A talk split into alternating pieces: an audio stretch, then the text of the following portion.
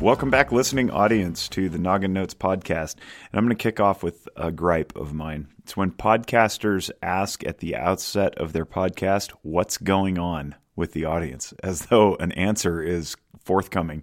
It's not. Uh, it's a pre recorded podcast, and there is no way for us to write back and say what exactly is going on. So uh, I'm going to avoid that. However, if you uh, are so moved as to write to us, you can tell us what's going on and you can even seek some guidance on that. Info at nogginnotes.com is how you do that, and info at zephyrwellness.org will also get your message to me. Today's podcast is an interview with two folks, Jay Punjabi and Jasdeep Mango.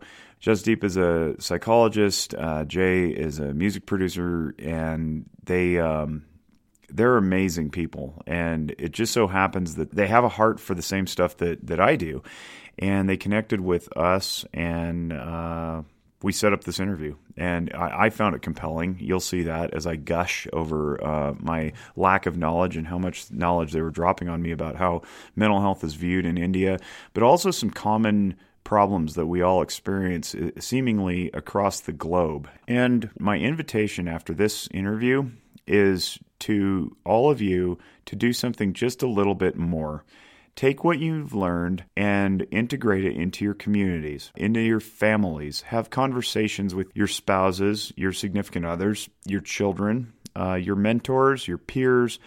And then, if you're so moved, take that information and bring it into your legislative bodies. I would really like for all of us to craft policy that paints with a broad enough brush that we can compel entities like insurance companies to fund things like preventative mental health care, which currently isn't funded right now in the United States. And I would like to see a global shift in the attitudes and receptiveness toward mental health care. I don't see it as any different than physical health care. I know there's a handful of us out there who are all fighting the same fight and uh, pitching the same pitch. And my invitation is to the broader listening audience to start doing that too, because it sounds a lot better when the chorus is composed of people who are non clinical, because it, it, carries more weight. I hope you enjoy the podcast. It covers a wide range of topics, I think a lot of which might hit home. Um, they happen to represent Invisible Illness, which is uh, their organization out of India. You can find them on Facebook at Invisible Illness. Uh, it's a fight against suicide. We want to fight this, but we we want to fight mental illness broadly, and the only way to do that is to get it out in the open and start talking about it like it's a normal thing because it is. We talk about heart health and we talk about hand health and arm health and, and all other sorts of physical health, and we just kind of leapfrog over mental health. I think more often than than we don't, and so uh, you'll find that that's particularly true in India. Hopefully, you'll find some compassion in your hearts and uh, maybe some motivation to go make some change in your own communities. I will let you enjoy the podcast. Thanks for listening. Well, we have a real treat this week on the Noggin Notes podcast. We're talking with Jay and Jasdeep from India. I'm going to let you guys introduce yourselves, but I just want to talk in the beginning about how awesome I think this is that I get to record uh, a, an interview with somebody who's like half, tr- quite literally half a world away, and um, it's it's always humbling to know that we have this kind of reach with our conversations, and I think that's what makes this uh, podcast, this interview, really special.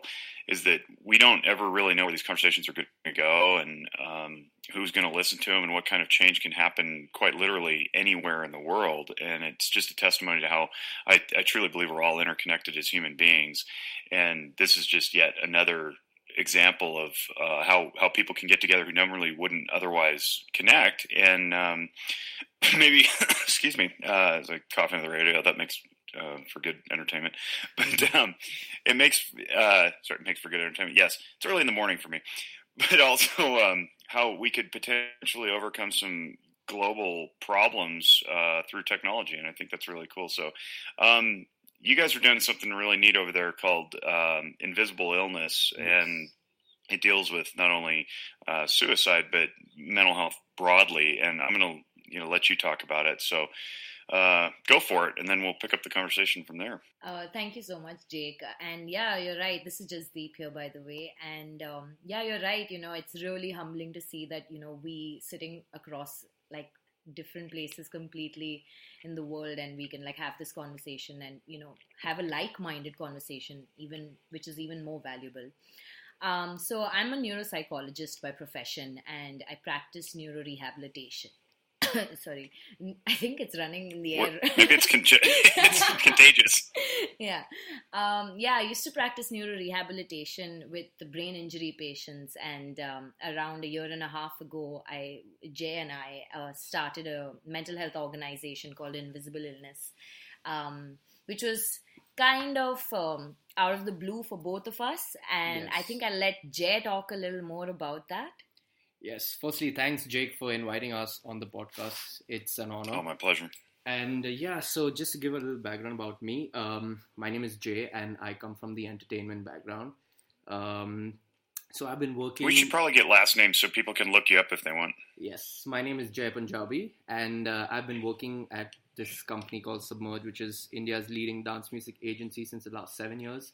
And we've been like organizing tours, festivals, and yeah, a bunch of things. But uh, how we came about Invisible Illnesses um, last year, we actually in 2017 we lost one of our closest friends uh, to depression. He committed suicide, and that actually you know made us realize that there's such a stigma around depression and mental health in India that the fact that our friend didn't like you know feel the need to come and speak to us about it it's it's a big deal you know and we didn't we had no clue that this is going to happen. So yeah, I mean, Jasdeep reached out to me and uh, we got together and we said, yeah, let's let's do an event to create awareness. And from there on, we started like the journey of invisible illness.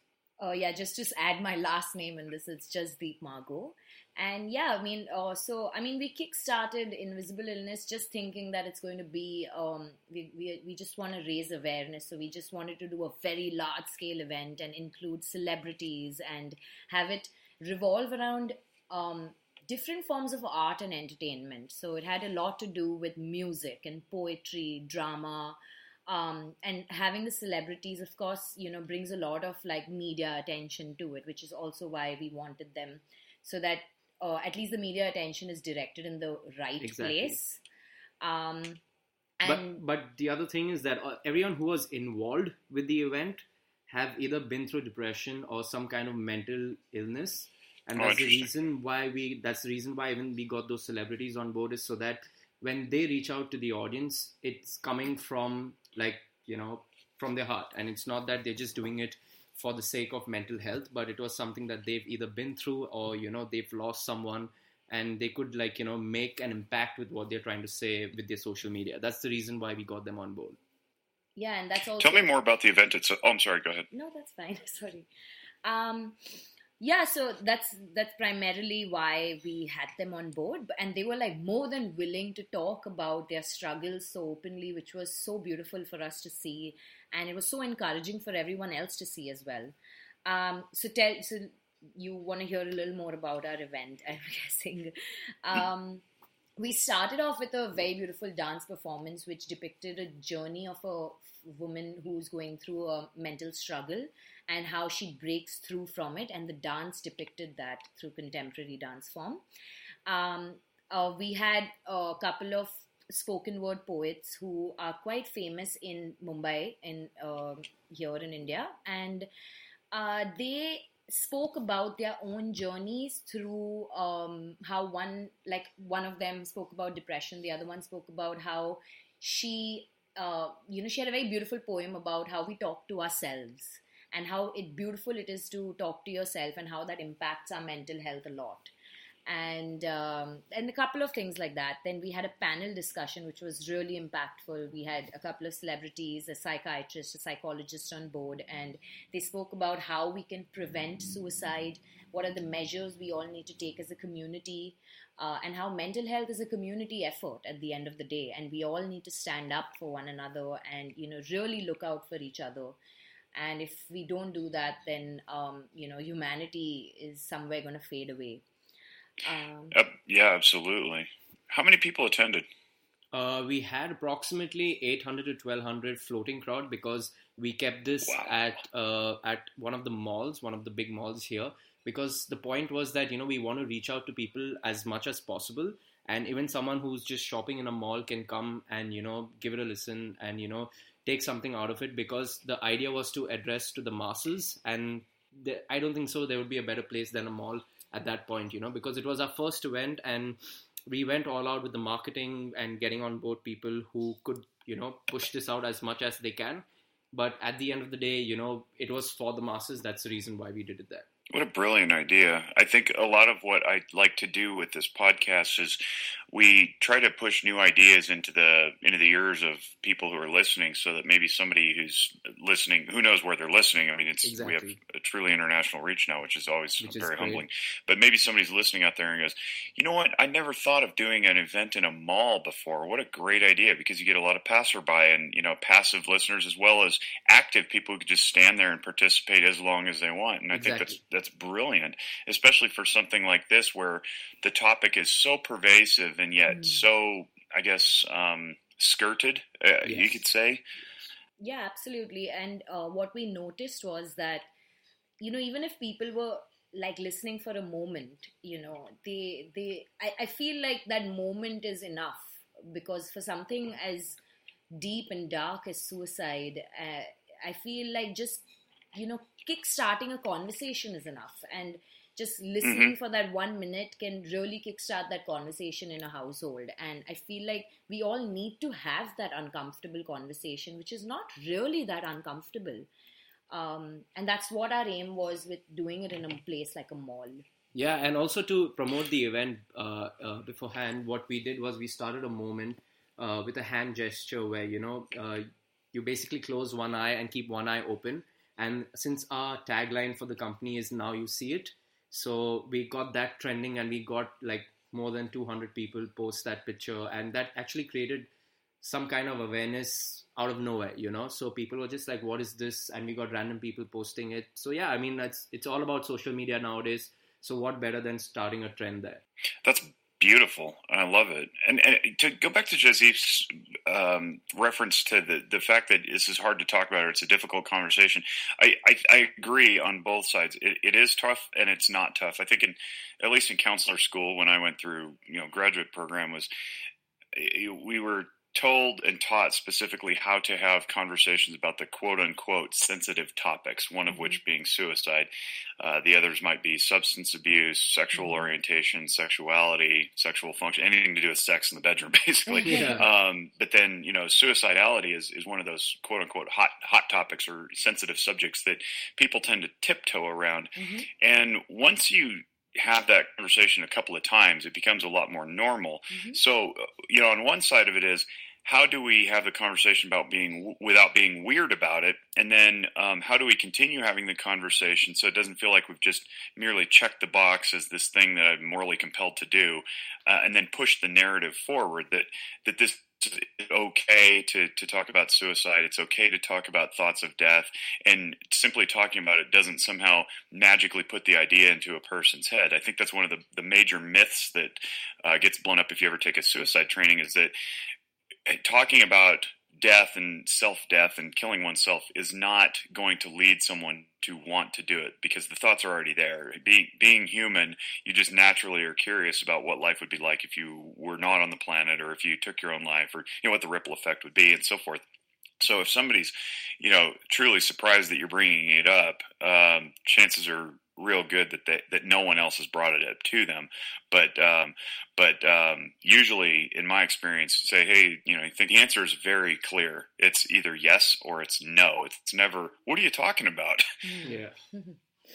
yeah absolutely and we've noticed that so i mean of course we do a lot of awareness drives even currently talking about suicide and encouraging people to you know really just outright ask that hey, you know, are you considering suicide? And really ask with compassion.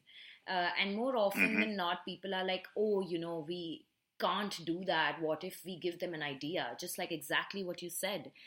And, and like you said, it's not going to magically put a thought in their head. The thought probably already exists. What you're going to do is you're going to make them feel comfortable to discuss it with you so that they don't just go and do it. They actually talk about it. Exactly and even with children, uh, the, the, the thought is already there, and what you're doing is giving them permission to to breathe it out a little bit. It's almost exactly.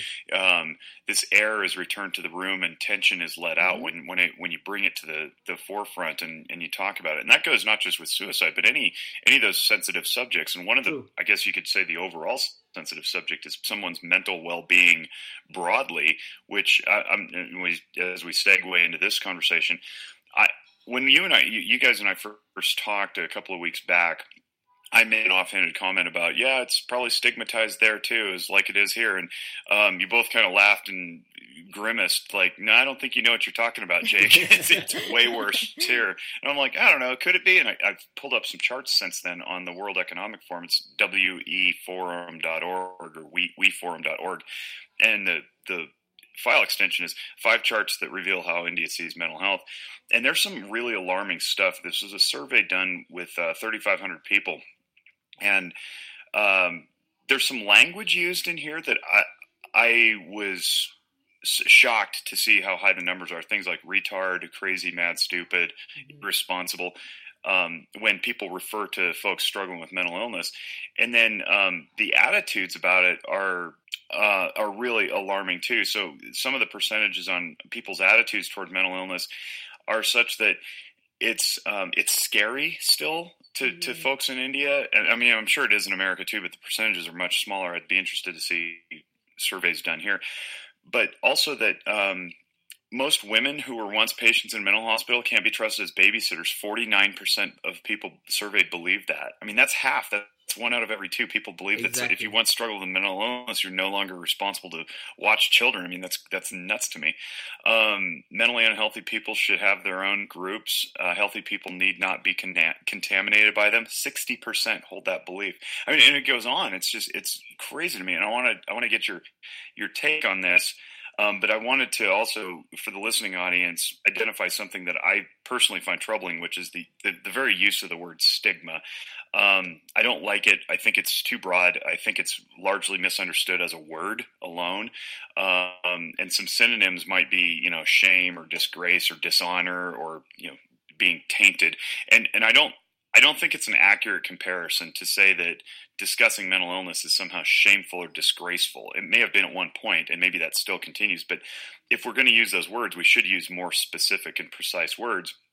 But my whole take on it is there's a big push to say end the stigma or destigmatize. Mm-hmm. And um, as, a, as a neuropsychologist, Jasdeep, you know that when you put a not in front of something, we don't focus on the not, we focus mm-hmm. on the thing. So if I say yeah. don't think about elephants, guess what you're going to think about? and if, if, you say don't smoke cigarettes, cigarettes are going to pop in your head. So if we say don't stigmatize, we're just going to be focused on the stigma and the mm-hmm. shame. So I'd rather pivot this and say make mental health treatment or care cool you know, as cool as physical health treatment, where people are doing the workouts online and posting them for everybody to see their chiseled bodies or whatever.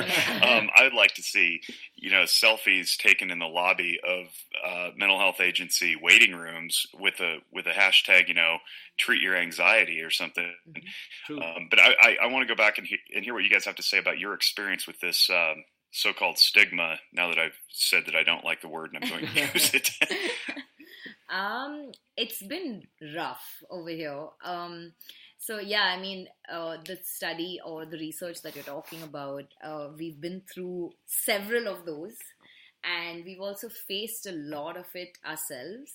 Uh, because as soon as we like came out with uh, you know invisible illness and we spoke about it and everyone was like why why are you doing this you know you're you know you're shaming the people who've committed suicide or you're giving them a reason oh wow know? And um, and they're like, oh, you know, you're you're dignifying their suicide. You're giving it a reason. And I was like, no, I'm. It has a reason already, and I'm just making people aware of that reason is what we're doing. Um, but yeah, I mean, you're right. Uh, over here, a woman, if she has a mental illness, uh, chances of her getting married are really low. Uh, chances that she'll get treatment are very low. Um, and that's that's also for men. Uh, I mean, they don't get jobs. Um, the job situation here has gotten really tough with mental illness. Uh, like you know around the corner everywhere especially at workplaces and in the bigger cities since we live in a big city we only see it in the uh, you know spaces like workspaces and things like that but i mean I, I, assume that in the rural areas in the smaller cities it's much worse even like yeah. education uh, so I've heard that you know they're trying to separate the education system for people who have mental illnesses and for people who don't. And for me, that's that's uh, that's very alarming because um, considering that you know I mean, mental illnesses like anxiety or depression. I mean, I just don't, I just don't see the purpose of separating people and creating more barriers and more boxes and it's just it's just um, it's very disturbing but i hope that doesn't go into play. But you know i also see that there is a there is like good coming out of it because now the new mental health act that has taken place in india has improved things around it's going to be a slow process for us. We are uh, slightly behind in that sense but you know things are improving uh, we are starting a legal program to, you know, get a council for who should be a mental health professional and who shouldn't, which doesn't exist currently. Um, along with no that, kidding, yeah. so you, so you're a psycho, you're, you're a neuropsychologist, yes, and you do neurorehabilitation, but there's no like Board. governing body or licensing entity.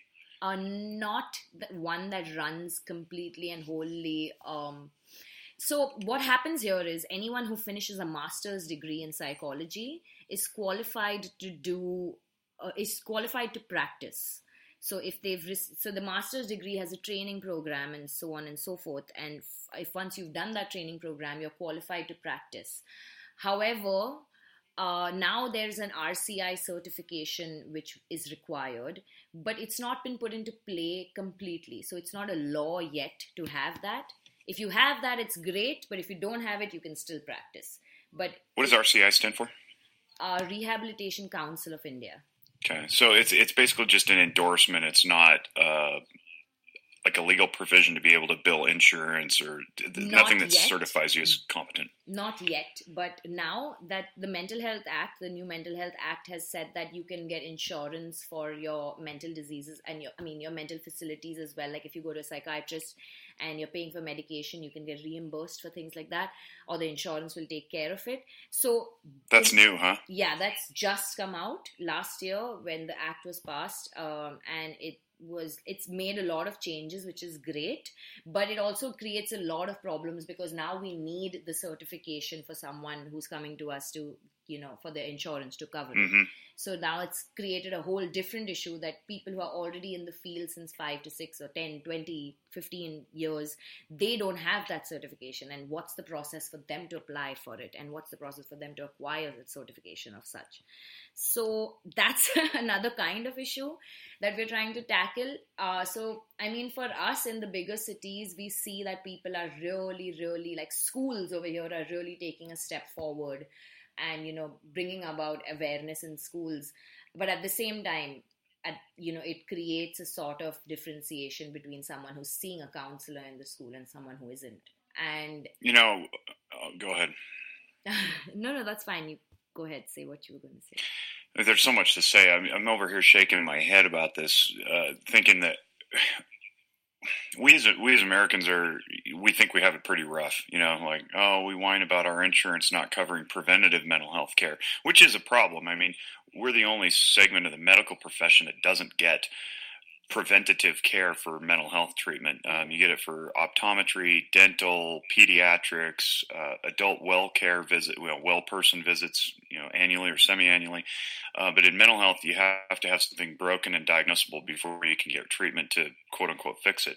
And yet, I'm hearing this: you guys didn't even have insurance coverage at all until a year ago. So it, it's just bringing a great deal of perspective to what I'm hearing and. Um, what I'm experiencing over here. Yeah. Sometimes you just kind of want to you, you want you don't ever want to stop fighting, but you want to count your your blessings along the way. Yeah, absolutely. I mean, I assume like the problem is the same. It's just the degree of the problem lies. Uh, I mean, the degree is what changes, right? The here here the degree is. I mean, we we are um, uh, in lot deeper water, I would say, but um, I mean, I do see a good future coming out. I mean, I do see that, you know, our government is really working towards mental health because they do genuinely see that um, it's affecting the working population, which is a very young population in India. And that's where also, like, that's why I think the government is also interested in it. Um, but I mean, I, I see that, you know, say it won't be in the near future, but the future looks good, I guess. That's good to hear. And Jay, I want to kick over to you because Sure. you're not in the field, and you guys True. merged through this uh, unfortunate common incident Yeah. uh, where you both had a, a friend die.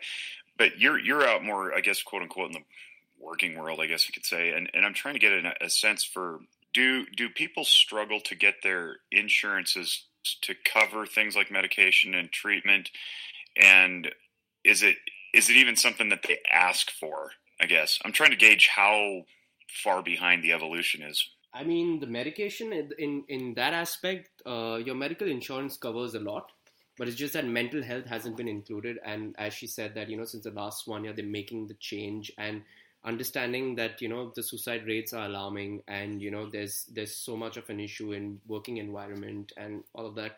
So yeah, I mean, now they're seeing the the you know the issue and they're making the change.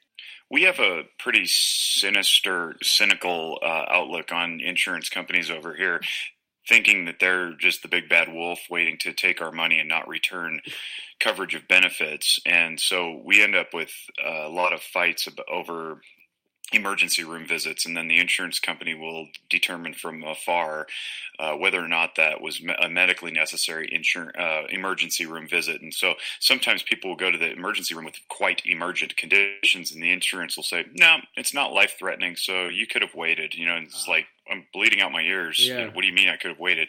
And they'll actually deny reimbursement to the hospital, and then it becomes a big fight. Um, but they're also doing the same thing in mental health, where they're saying, "Well, you know, we don't really think that uh, a 53 minute session is warranted here. We think a 45 minute session is warranted." And you're like, "Come on, man! Like, really? We're gonna we're gonna split hairs over this over Yeah. 15 minutes and you know eight bucks worth of reimbursement?"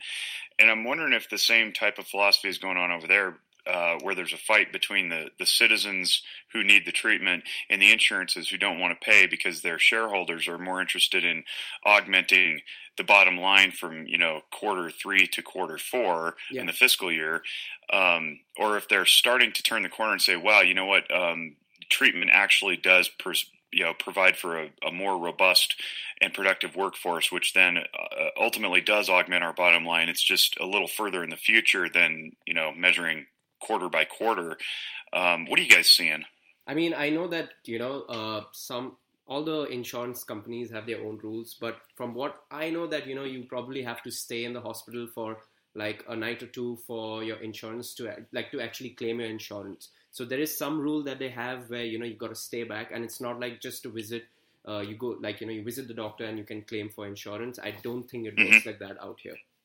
You got to stay Wow. in the So there's hospital. there's no routine maintenance. no. No. Uh, as far as we know, it's uh, so different packages have different Yeah. things included in them, and uh, I'm honestly not very well aware of it. But uh, I remember that when my father was battling cancer, it was that okay.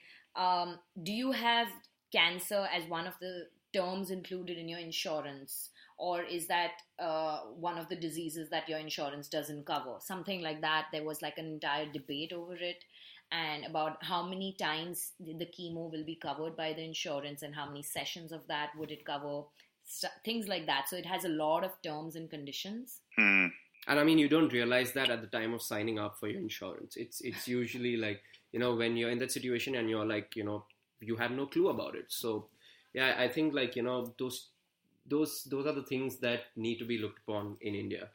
I wonder how a, a global influence would affect that. Um, being that you've got you've got you know the United States that's doing it one way and people are dissatisfied. You got India that's doing it another way and people are know, more dissatisfied. Yeah. It seems like there ought to be some sort of you know uh, global gathering of the minds that says, "Hey guys, like we we can't just keep doing this. We got. You know, people are literally dying." Um, but that's probably a topic for another day and Yeah. more people who are smarter than I am.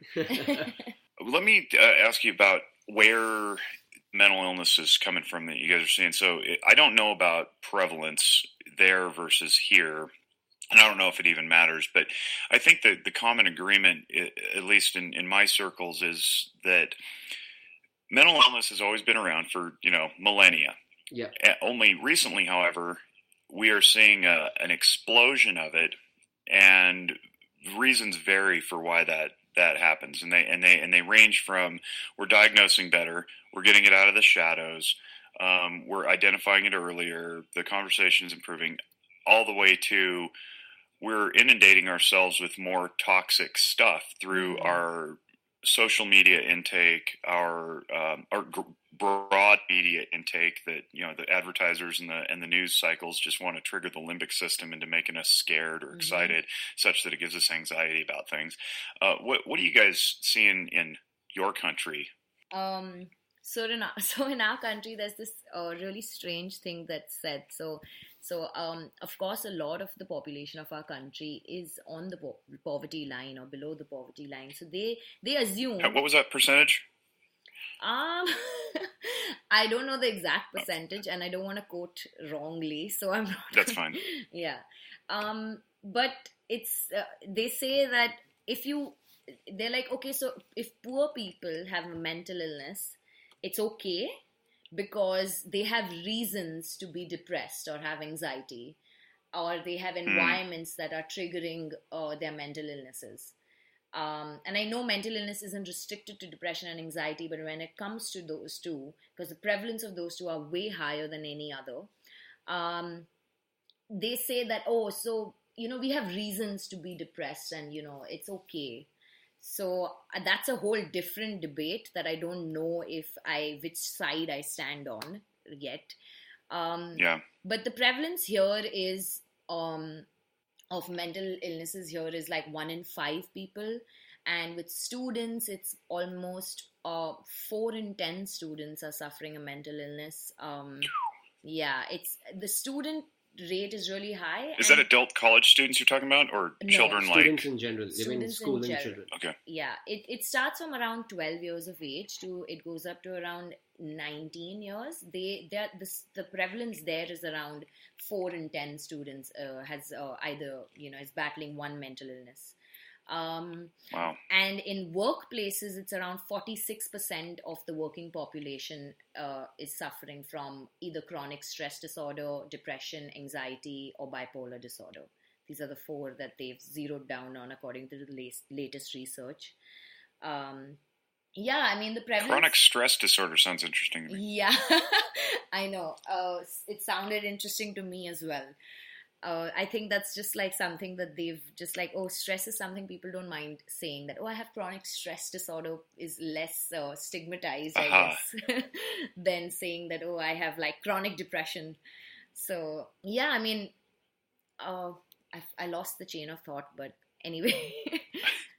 um, where, where mental illness is coming from, whether it's always been there and we're just now identifying it, or if it's actually getting worse honestly, I think that it is getting worse. It was always there, of course, and we are on, we are identifying it better now, and there's more awareness now. But I do also think that it is getting worse, considering the amount of technology around us and the techno- and the impact it's having on us.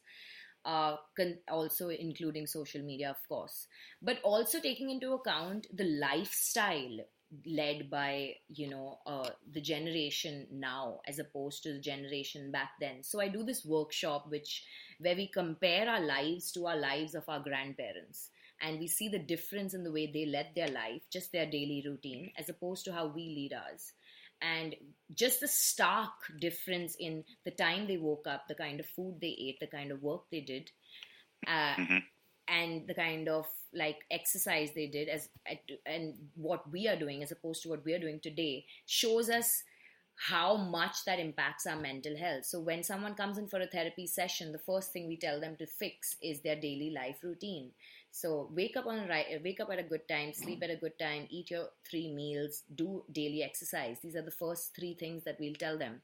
And we see that the generation now as opposed to our grandparents or our great grandparents was is so different. And it's these three things. It's sleep food and exercise that's the difference.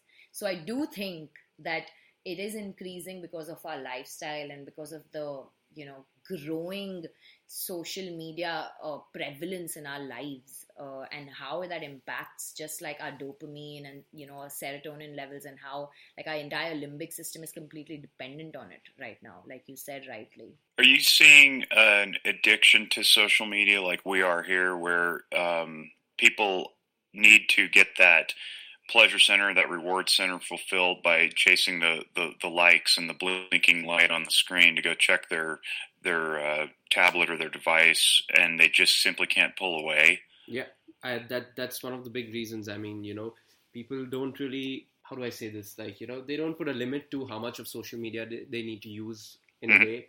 And I think that's creating a bigger issue because you're always looking at someone else and, you know, you're comparing yourself and uh, oh like this person's getting these many likes and this person's with this one and you're all the time thinking about what other people are doing and you're not really you know thinking about what you need to be doing for yourself and for your career and everything so yeah social media is a big problem. It's amazing to hear the same exact stuff coming from you guys half a world away that I, I literally just talked about a week ago in a local high school here with regard to the inability to set limits, parents losing control of their children, children having false or proxy relationships online and mm-hmm. counting them as real relationships, the inability to tolerate distress because they all they do is avoid the lack of intimacy, the addictive patterns in the brain from the neurochemistry that's being triggered by all the the comparisons um, and then, of course, there's the false representation on social media, right? You only see somebody's best moments, and then you uh, compare their best moments with your overall life, and say, "Oh, I must, I must be failing at life if I'm not doing all those things that my exactly. friends are doing." Um, and I think over here we say, well, in the Western world, we fa- we face these problems, and that here I am talking to you guys in the Eastern or Near Eastern, I guess. I don't know what you call yourself? I should probably ask that. I don't know what Indians refer to themselves as geographically. Just Asian. Asian, yeah, that's how we would say. Asian. It's a big continent. yes, I mean Eastern is fine. You can you can refer to us as that. Mm-hmm. Uh, yeah. But either way, it's not it's not uniquely Western, you know. Yeah, yeah absolutely. It's not because. Uh, so i mean so the recent statistics says that india has the largest number of users of phones or something like that. There was yeah. some new research because we are also the largest population. So um, you're over a billion now, right? Yes. yes. I think 1.3 billion. 1.3. um, and counting. Uh, but yeah, yeah. I mean, uh, like we we are we are like eh, currently the government is also trying to provide Wi-Fi to everybody so that education can grow, which I see the benefit of, but I also see the downside of it at the same time. And yeah, there's two uh, two edges to that exactly. razor. Absolutely, and uh, you know, there's an episode in Black Mirror that sh- depicts this whole social media problem so so aptly. Uh, it says that how this rating system of like you know being on Instagram is going to become like now the way we live our lives, and we get. Oh yeah, I heard about that. I didn't see the episode. It's like a credit rating. Yeah, and we rate each other. Like if you're nice on... to people, you get more points. Absolutely. And I think that uh, that is also going to be implemented in a lot of countries. Like where I heard, I had a recent chat with like one of my friends in when I was in Dubai, and he was like, you know, this credit system is going to play a big role now where the government wants to introduce this. I'm not sure in which country though. It's already started in China. Yeah, in China, exactly. Because a friend of mine visited and she was telling me, she was there for three months and she was telling me that uh, how that system is already in play in China. It's, it's all about where, you know, how good you are, uh, how good your behavior is. And on those bases, you'll get your loans and, you know, your house, education, uh, anything, anything. And I was shocked that you know something like that has actually reached there already. Let's let's spend some time on this because it's fascinating because it's it's no longer mythological anymore. It's it's actually practical in some parts of the world that are actually in many ways industry leaders. And I want to talk about the psychological impact of that because in my mind there what you're doing is you're subjecting yourself to uh, the whim and fancy of your neighbors who may, on a bad day, just decide to give you a, a, a, black mark against your name or give you a bad review, which then in turn affects the way that you can interact with your own life. And it may be arbitrary and capricious the way that they do it. Um, but also, I, I'm thinking of this incessant need to perform where nobody's allowed to be authentic anymore. And I just want to tee that up so you guys can chat about it a little bit. Yeah, I mean, I, I actually wanted to bring that up myself. Like, we don't do anything for ourselves anymore. And that's what this is even promoting all the more. It's all for an image, it's all for showing somebody or pleasing someone else or and now this system in play at least from what i hear in china is about literally about uh, even if you go in to buy a cup of coffee, if you said thank you to that person or not. And, you know, I understand that's a good ethic, but not when it's literally forced in a way where you won't get a loan if you don't say thank you. Or well, the parameters aren't even defined. Absolutely, which is even more bizarre. That you know, it's not like okay, A plus B equals C. It's just like anything can happen, and tomorrow someone can like take your life down because they all decided to gang up and give you like a bad review constantly. And I, I it's a really strange, twisted bastardization of postmodernism. And postmodernism is bad enough as it is. absolutely. It's it's so bizarre that we're talking about this because it's real now. And and it's you know mind bending I, I, the science we're living in science fiction. We yeah. are we are living in science fiction. And it it just makes me so sad that people in that part of the world are living in a way where they can't do anything for themselves. It's all to do it's all to please someone, someone else. else. or to perform for someone else. And how that's going to impact like their mental health and you know just like just knowing that constantly people are rating you well or not well and you know how that impacts your wellness in overall just uh, it's it just it saddens me to think about it. So we know that china has a pretty uh, domineering, overbearing government, right? And and in, you know, typically Americans we like to believe that we're the champions of liberty, as though it had never been, you know, conceived anywhere else across the history of time.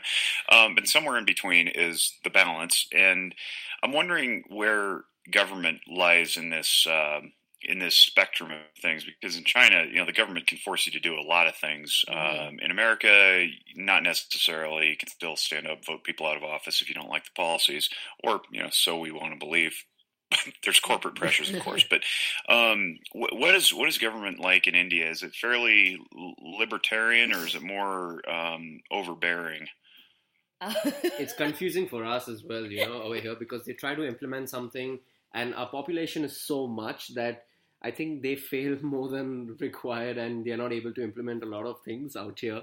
But uh, so typically, what an election looks like is there's there's someone elected, and it takes him five years to put into play one thing, because we're so many people. So by the time he kickstarts the process, it's been five years that the process has been completed, and I see. and then someone else mm. is elected because we didn't like what he did or so it's just too big and, and there's not enough time given for people to make differences uh, I won't say there's not enough time. I think that in the smaller parts, there's not enough facilities that is reaching them. So, yes, the bigger cities, it impacts us quite quickly. We living in Mumbai, the financial hmm. capital, it impacts us pretty quickly. Whatever the government decides, uh, whatever uh, you know comes out, uh, we we've elected him, so we support what he's saying or what she's saying, and you know uh, we go with it. But you know, we don't know how much of that is really being implemented all around and to the core of it.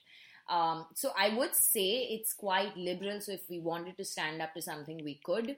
But if it is someone who we have elected for, and uh, he, uh, then we have to wait for the next election to, you know, be like, okay, no, we did not like what he did, so we're going to unelect him. yeah, I'm wondering if it's possible for the government of India to implement what's going on in China and mandate everybody into this system of uh, likes and dislikes in order to gain um, things like no. loans that are governed or at least regulated on a national basis? Um, or can the population still say, no, I, I, don't need to be a part of this system. I'll just transact my business one to one in my community? I think they have way bigger problems yeah. to deal with no. currently. Okay. With like you know, I mean, they like it's just infrastructure in general that I think needs to be looked upon first, and poverty and education all of that is, is we are lacking behind you know in so many ways that i think this credit system is a far-fetched thing is very far-fetched for us to even think about so if Okay. they did put it in play at some point i i assume that would be another 50 years yeah As long as the uh, order doesn't get upset to the point that you know, mass mind control becomes the new priority ahead of all exactly. of those infrastructure issues. Yeah, yeah. no, yeah, but I don't think uh, people in India would stand for something like that. Also, because a we are too many. How many are we going to rate? And I think- Right, I think right, the good system point, would yeah. crash. yeah that's so true The Yeah. sheer numbers are baffling to me because in I mean you just say Jay Jay you're talking about 1.3 billion people Yes. and and in America we have 0.3 billion people. it's like Wow. a billion people away.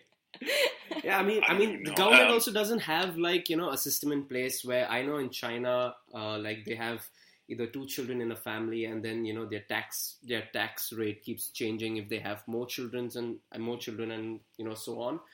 That system is not there in India. You know, yeah. I, it's also like in the Mhm. rural areas, people you know give birth to many children, and because they become the source of income for their family. Also, we're a secular country. Religion plays a large role in our government. So, Right. um, I mean, a lot of our religious practices here cannot do not allow any kind of child care system, you know, like protection system to be put in place. Like China, I mean, like you said rightly, China's government is totally, completely different from ours. Would not call that a government. Um, but yeah, I mean, go ahead. uh, yeah, so in India, I mean, I see that yes, a government could put in place something like that, but uh, people would, uh, th- there is liberty enough for us to stand up to it, So shifting away from that because it seems less likely. I now I'm turning this podcast into a, a question. Q and A about India culture generally. but I, I'm curious about that birth rate and where the where it originates. That people have lots of kids, especially in the rural areas. Is it is it a, is it religiously driven, or is it a sense of just wanting a large family so that there's more hands to help out?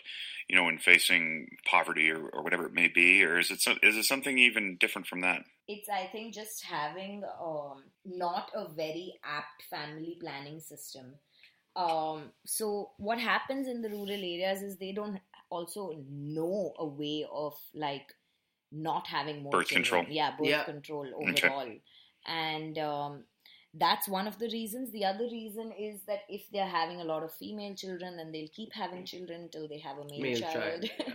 so that's another Mm. thing that happens a lot. So you'll see families where there are like seven girls, and then the eighth child is a male child, and then you understand why they went through so many pregnancies. Um, Interesting. yeah, so I mean, the reasoning is really uh, it's very vast because it differs from area to area in India as well because the culture is so different and you know varied. Um, but yeah, I would say that it's also it's just not good enough birth control system put into place. That was really just to indulge my own curiosity and Yeah, had probably nothing to do with the listening that. audience. um, kicking back to Jay, though, I want to hear more about your um, musical industry and how it's uh, trying to engage the artists and, uh, I, I, to use your word, the celebrities to try to combat this stigma in, in mental health care. We got about I don't know ten minutes left, and I want to spend some Yeah. time talking about that because, as, as we discussed a couple weeks ago, um, I had made contact with another guy here in the United States who's trying to do something similar, and I don't know how that conversation has gone. I know I connected you guys, but Yeah. uh, share a little bit about that. I mean, um, so mental health in in this industry is not very big. I don't think the thing people need to realize, at least in this industry, is the the lifestyle. It's it's really really bad because you have like you have no timings for work. Uh, you're traveling all the time, sleepless nights, and you're drinking, and there's there's a lot of things involved, and people don't really understand how that can get to you and get to your mental health so yes i'm hoping that you know by starting this company with Jasdeep we could like make a difference in all the fields including the entertainment industry at large because it's quite big in india the entertainment industry. You have like like the edm industry you have the films you have just bollywood music in general and the lifestyle is all the same you know it doesn't matter what music you work in or which industry in terms of films or anything as such, but the entertainment industry at large goes through a lot of mental health issues, which I don't even think they understand. And there's there's a lot of pressure, you know. So yeah, hoping that you know we can make some difference with this. There's a stereotypical image of what an entertainer does, and it looks something like, you know, uh, sex, drugs, and rock and roll. Exactly. And um, I I don't know. I w- I've never been in that culture or that industry. I've only heard of friends who have been in I'd say professional athletics probably falls into that in some stripe or another. And I understand there's stresses placed upon the celebritydom of, of entertainers, and there's psychological reasons for that. The way that society projects its own shadow onto the celebrities, and um, a lot of them end up, you know, not being able to stand up under that that pressure because their their own selves, capital S, on selves, are not developed to the point that they can uh, carry that burden but I'm wondering if there's something more simple than than this deep psychological stuff. Is there is there just um, is there just like a, a, a temptation to engage in hedonism that pervades all that, or or is it really that deep where um, you're trying to perform for the masses, and the ma- and you'll never be good enough because the masses are always going to be very fickle in what they desire. Yeah, definitely. I mean, you know, uh, like to be honest, like when I keep getting this you know thing from my friends. They keep telling me that oh wow your life is amazing. You're all the time traveling and you're going to these new places. You've traveled the world. You have you're at the best parties. And they don't understand what all what goes behind putting these parties and you know with the travel and how my lifestyle is affected at large. It's like you know you work in the day you have you have to go to the office and then on the weekends you're traveling or you're traveling throughout the week. But in general, what coming to your question, what I feel is that you know, uh, you as as as you know, we spoke about pleasing the masses. That's what celebrities and that's what entertainers have to do, and you cannot please everyone. So I think the pressure, there's always going to be pressure at, at you know, in some way or the other for people in the entertainment industry because not everyone's going to be satisfied with what you do and i think that when you understand the fact that you know you can't please everyone you will just keep growing and being and getting better at what you really want to get better at. Otherwise you're just going to have a downfall. How do you manage your time and your stress? Because it sounds incredibly challenging. Uh, for me it's like so i'm i'm a scuba diver and and I love, you know, that's that's like yoga and meditation for me. So whenever I get my free mm-hmm. time, I just take take a trip off I go diving, you know, clear my mind and come back because I, I don't see any other form for me that works really. And when I'm here, I, I try to just, you know, watch some shows or something in my free time and spend time with family because at the end of the day, you want to come back to people and speak about things that you're not speaking on a daily basis, you know. So that really clears your mind. And yeah, that's how I cope with my stress, I would say. And I know I'm getting a little personal with this next question, but did you ever have the temptation, or did you ever at any time indulge in the drugs and alcohol and partying? Uh, I mean, there is a temptation. Yes, I would not deny that because you know you're surrounded by that at all times. You have you're traveling with people who may like who indulge in, uh, in it. So yes, there is a temptation, but at the end of the day, you need to understand for yourself what's right, what's wrong, and if you want to last longer, and if you're doing this as a passion, then I don't really think I don't see the need for like you know drugs or like alcohol. Yes, I do drink, but that would just be like socially. And more than more than half right. of the times while I'm working or I'm at a gig or you know traveling, I barely even drink. So yeah, I mean it's just that people look at it in a way that you're always drinking, partying, and you you know you're out there. But no, that's not that's not the case. I mean, I can't keep justifying myself to each and every one. What's the attitude toward drugs and alcohol broadly in India? Is it is it more similar to like the Middle East, where it's to, to completely shunned and frowned upon, or is it more like you know Eastern Europe where everybody drinks like crazy? Oh, I definitely not like the Middle East. Uh, people over here love drinking and they're always out. Like you go out on a Monday or a Tuesday at a bar and you'll definitely see it packed. So it's like mm. people people like drinking alcohol because I think they see that way out in terms of you know oh we're done with the day's work and let's just go and have a drink because yeah that's how you you know uh, relax. That's how they take it as. And uh, drugs so they are obviously illegal in india but i don't really see anything like like you know it not being illegal in a way where the consumption rates are high and you know it's easily accessible. So yeah, it's it's not as Middle East, but I would say, like you know, when I would go for parties in Europe, and you know, outside in their rules and regulations, they would say if you're consuming any kind of drugs, limit yourself to two drinks, two glasses of water an hour. Over here, they wouldn't say that, but you know, people just do what they want. Yeah, I That's interesting. That the, go ahead, Jesse. Sorry, I wouldn't say it's like Europe, but uh, I mean it's more westernized than uh, for sure. It's not like the Middle East for sure. Uh, what I was going to say is it's interesting to me that there's that type of attitude that's uh, I don't know if I call it permissiveness necessarily, but it's it's accepting. Whereas you know over here in America we still have states that have what we call blue laws where you can't buy liquor on Sundays, um, or in some states you the, the liquor store is separate from where you can buy beer and wine. Um, and it's not it's not everywhere. It's just certain states, but there's still definitely a, a stigma even attached to alcohol consumption that dates from our country's founding and the, the Puritan uh, philosophy behind it. But yet in India, you've got this like allowance of, of the consumption of alcohol, but the I guess the the inability to embrace mental illness. it's, it's very very interesting. Uh, yeah, I mean, alcohol here is uh, is like uh, I think a sign of also being wealthy, uh, in a way. Okay. Um, but yeah, I mean, it's not as accepted. It's not like oh, everyone here is drinking at the age of like uh, fifteen or something. I mean, our alcohol laws are quite strict. You can't get a drink until you're twenty one. in a bar, but Mhm. until you're 25 in some states, until you're 21, and so every state has their different, you know, law in terms of uh, when a person can go to a club. So, like, say for example, in Maharashtra and in a couple of other places, you need to be 24 or 25 and above to enter a nightclub, but you can be 21 and enter a bar and only drink beer.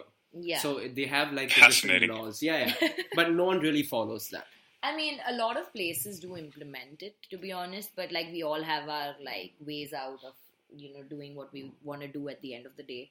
Um, but yeah, I mean, I wouldn't say that it's very liberal Yeah. here. But yeah, like if we if if our parents are drinking at home, uh, they won't really offer us alcohol until we're like twenty five above. You know, once we're above Hmm. 25, they're like, okay, you know what? If you want alcohol, you can like, we're, we're, we're pouring ourselves a drink. Would you like a drink? But before that, it's like, uh, no. More like that. Yeah, that at least makes sense because the over here the the um, the the 21 year old age limit was tied to uh, historical um, federal highway funding, uh, Mm. and I think it dates to the early 70s, if memory serves. Um, and it seems a little arbitrary to slap 21 on there because at least when you say 24 or 25, that's when the brain stops developing.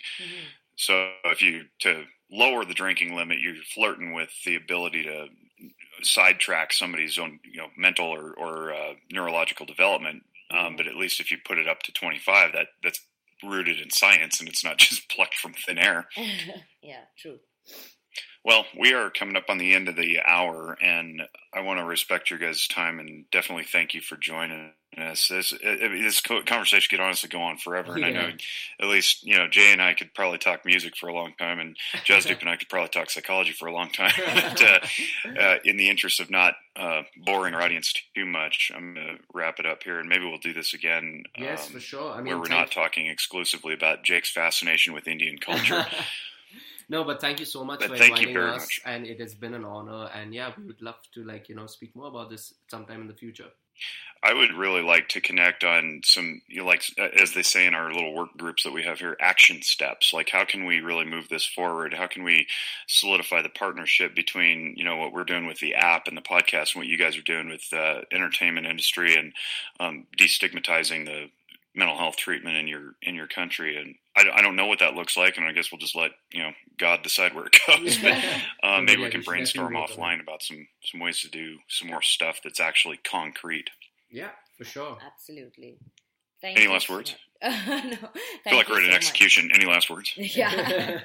thank you so much, Jake. This has been great, and Yes. um, thank. I would like to thank Safiso on air. so Yeah, getting definitely. this done for us. Like, because for finding us on Facebook. I mean, Facebook still has some value. Thank God for that. so yeah, and Safiso has a ton of value too. I I Um, agree. we've gotten to know each other pretty well the last couple of years, even though we've never met face to face. And this is the magic of technology. But he's he's amazing at going through the internet and digging up uh, people like you to bring on to this show, and it's it's awesome. I mean, I've, it's a true blessing for me to be able to have this chat. Yeah, and we would also like to thank the audience for listening to us this last one hour because it's been great. Yeah. Well, on behalf of the Noggin Notes team and the Zephyr Wellness family, I thank everybody for listening, and definitely to our guest Jay and Jasdeep. Um, it's like ten thirty your time, and you guys need to go to bed, or eleven o'clock or something. And my day is just starting. It's eight thirty a.m. my time. So on with the day and on with the night, I guess.